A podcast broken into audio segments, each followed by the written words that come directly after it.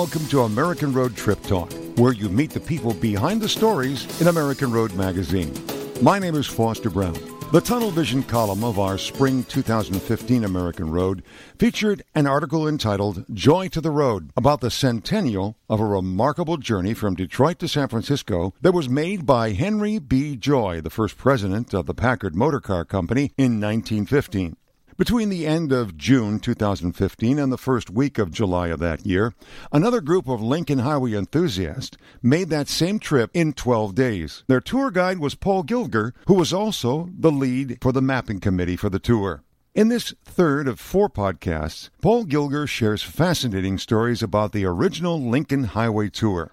You'll find out that there's a particularly sticky form of mud in Iowa that the road got some urgently needed repairs after a miserable Thanksgiving day, and that the final stop of the Lincoln Highway was built with the ruins of the San Francisco earthquake. Today's podcast is brought to you by the Springfield, Illinois Convention and Visitors Bureau. Don't have an ordinary weekend. Have a legendary weekend in Springfield, Illinois, home of Abraham Lincoln, and a stop on Route 66.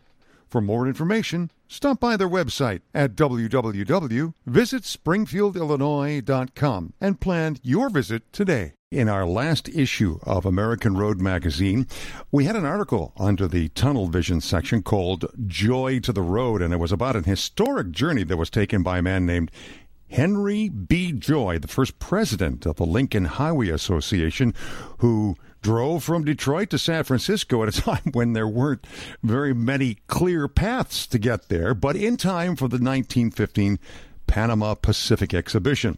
With us right now is somebody who is on the, if you will, the receiving end of the tour that is going to be taking place in late June of 2015, a recreation of that trip. And I'm speaking right now with Paul Gilger, who is the chair of the mapping committee for the Lincoln Highway Association and who is right now in California.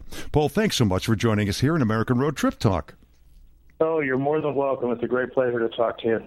Paul, you have had, uh, I understand, uh, your hands very much on uh, being part of the mapping committee planning this trip. What were some of the challenges you faced in mapping out the journey from Detroit to California?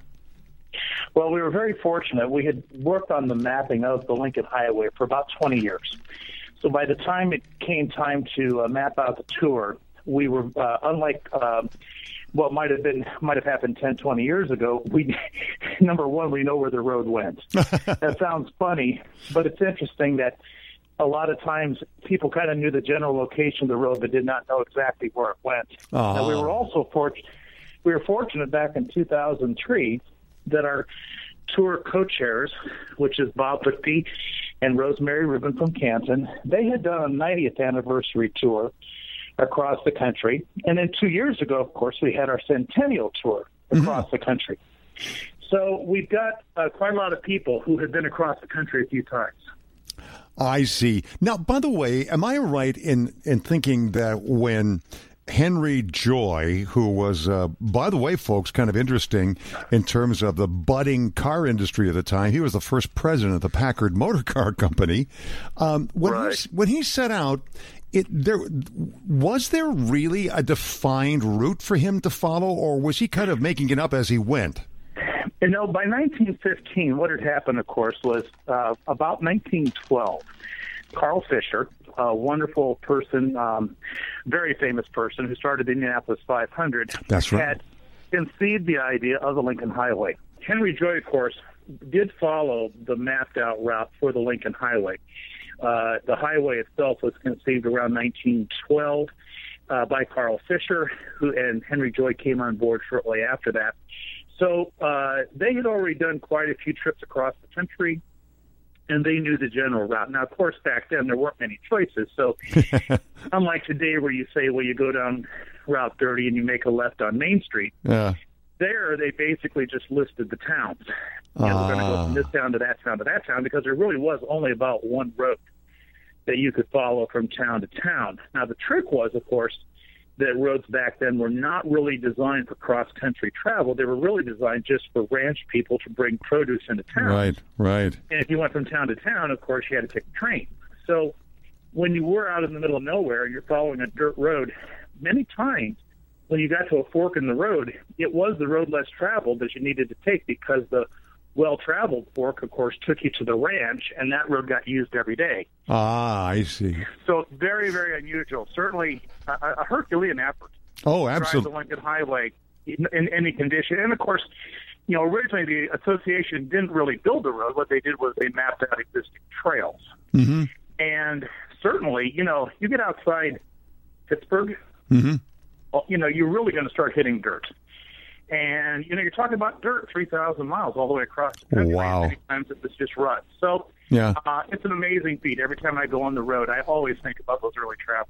You know, it's interesting. Uh, we're talking with Paul uh, Gilger, who is the chair of the mapping committee for the Lincoln Highway Association. And uh, Paul, it's interesting. In our edition, we have a picture of the Lincoln Highway promoter Henry Joy fighting the mud near Ames, Oh. Iowa, about 1915, and it, it is remarkable that they were able Well, to go.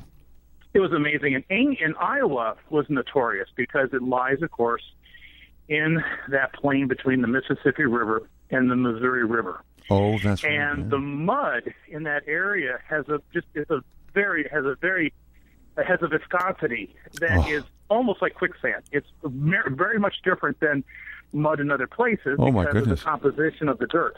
Yeah. So it was not uncommon in Iowa for people to take the fenders off their cars because the mud would cake between the wheel and the fender and it would cause the car to stop. oh my goodness, So that is it, it's that bad. Iowa was one of the, and you really had to, you had to wait it out. There's a very famous story about a football game. I believe it was on Thanksgiving, where you know, Ohio, excuse me, Iowa basically had very, very few good roads, and they were really late coming to the dinner party as far as starting a good roads movement. And what happened was there was a very famous football game where a lot of important people were at this football game on Thanksgiving. We're talking like the governor of the state, mm-hmm. the mayor of, let's say, Des Moines, whatever.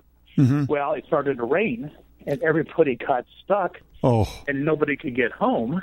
Ah. And you know, a, a major person like a governor or mayor, of course, missed Thanksgiving. Basically, not only missed Thanksgiving dinner, but missed Thanksgiving weekend. oh my goodness. Well, you know, when he got home, he got an earful, and of course, the very next, the very next day at work, he started to sign the proper paperwork to get the road movement. I just love that story. It's That is- missing the Thanksgiving dinner to get a good road in Iowa. I love it. that is We must have our wonderful. food. Now let's talk about uh, what the trip is going to be like at your end, which is the California end. And again, we have a, a one of the pictures in our um, uh, fall, uh, pardon me, our spring. Uh, issue of the American Road Magazine is of the western terminus of the Mm-hmm. Right. Lincoln Highway. A little, it's a post with that on it. Where exactly is that? Well, um, Lincoln Park is that location, and Lincoln Park is at the very west edge of the city, right on the Pacific Ocean. Uh, the park was put in around 1909, and actually was named Lincoln Park even before the Lincoln Highway decided to choose it as a western terminus by 1913 Hmm. today, most of the park today is a public golf course. There is a major art museum, the Palace of uh, Legion of Honor, is there at the park, right at the western terminus. Um, it is south of the Golden Gate, so you do have a beautiful view of the Golden Gate Bridge. And what's neat is you're west of the Golden Gate, so when you're in the park and you look back at the bridge, you're actually looking at it from the west side. Oh my! So it's beautiful in sunset. But Oh. it's, yeah, it's a remarkable place. It's also for me very sad because you know you really do wish the road would go on forever. Yes. And and it's always very emotional there. Whenever we take a tour, even if it's a short tour, I've taken people. Let's say I had an English couple that was here. We I escorted them from Salt Lake City to San Francisco, and you know everybody really broke down and cried when we got to the Western Terminal Oh. because it is that whole end of the trail experience, you know, Yeah. and an accomplishment too to get there. Paul, when when the the uh, 1915 Panama Pacific exhibition, where was that in relation to the terminus of the Lincoln Highway and in general in terms of San Francisco? the ex- exposition was in, an area of town which is now the Marina District of Oh, San yeah. Francisco. Okay. And the southern border of the fair Mhm. was Chestnut was Chestnut Street, which is just one block north. It runs parallel with Lombard. Oh, and yes. they see that that had a different coastline. And then what they did was after the earthquake, they bulldozed a lot of the debris and fill oh. And change. If you look at the coastline of San Francisco pre-earthquake and post-earthquake, it's very different. So what they did was they filled that area in, squared it out, and they built the fair on the new fill of the ruins of the earthquake, very symbolically. You know, Phoenix Right. rising from Right. the ash. Yeah. That is Yeah, fascinating. That is It's wonderful. That is a really fascinating piece of history. In the next podcast in this series about the Lincoln Highway Centennial Tour, Paul Gilger, who is the guide for the tour, will fill in more details about the tour itself and about the history of the road. Watch for our next podcast as they appear on our blog page at AmericanRoadMagazine.com.